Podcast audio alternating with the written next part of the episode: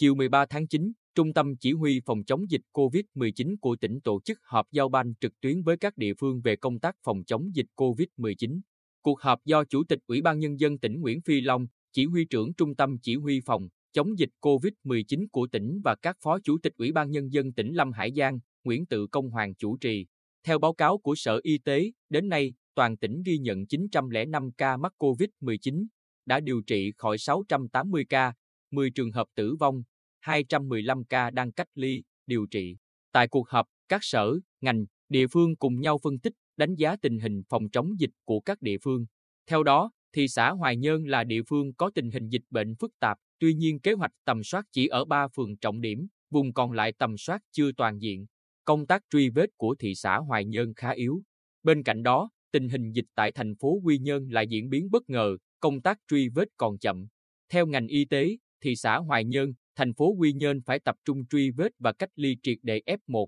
Đồng thời các địa phương phải chuẩn bị khu cách ly tập trung vì trong bối cảnh tỉnh tiếp tục đón người từ thành phố Hồ Chí Minh về, áp lực lên khu cách ly tập trung của quân đội sẽ rất cao. Phát biểu tại cuộc họp, Phó Chủ tịch Ủy ban Nhân dân tỉnh Lâm Hải Giang đề nghị Sở Y tế khẩn trương có hướng dẫn cụ thể về đối tượng tầm soát và phương pháp xét nghiệm để các địa phương thống nhất trong triển khai thực hiện. Việc quản lý lái xe đường dài không mới nhưng nói mãi vẫn chưa kiểm soát được, đây là mối nguy cơ rất cao trong công tác phòng, chống dịch. Do vậy, Sở Y tế phải hướng dẫn việc cách ly y tế tạm thời đối với lái xe, phụ xe trong thời gian chờ giao nhận hàng, lưu trú tại địa phương. Công an tỉnh khẩn trương rà soát, sắp xếp lại các chốt kiểm tra y tế, đảm bảo tinh gọn, lưu thông hàng hóa, an toàn phòng, chống dịch. Đặc biệt phải tính toán thống nhất phần mềm để liên thông dữ liệu giữa các chốt và các địa phương. Với tình hình dịch bệnh phức tạp, nhiều gia đình khó khăn, Phó Chủ tịch Ủy ban Nhân dân tỉnh Lâm Hải Giang đề nghị ngành giáo dục và đào tạo không thu học phí từ đầu năm, mà chờ hướng dẫn miễn giảm học phí để tránh việc học sinh vì hoàn cảnh khó khăn mà bỏ học,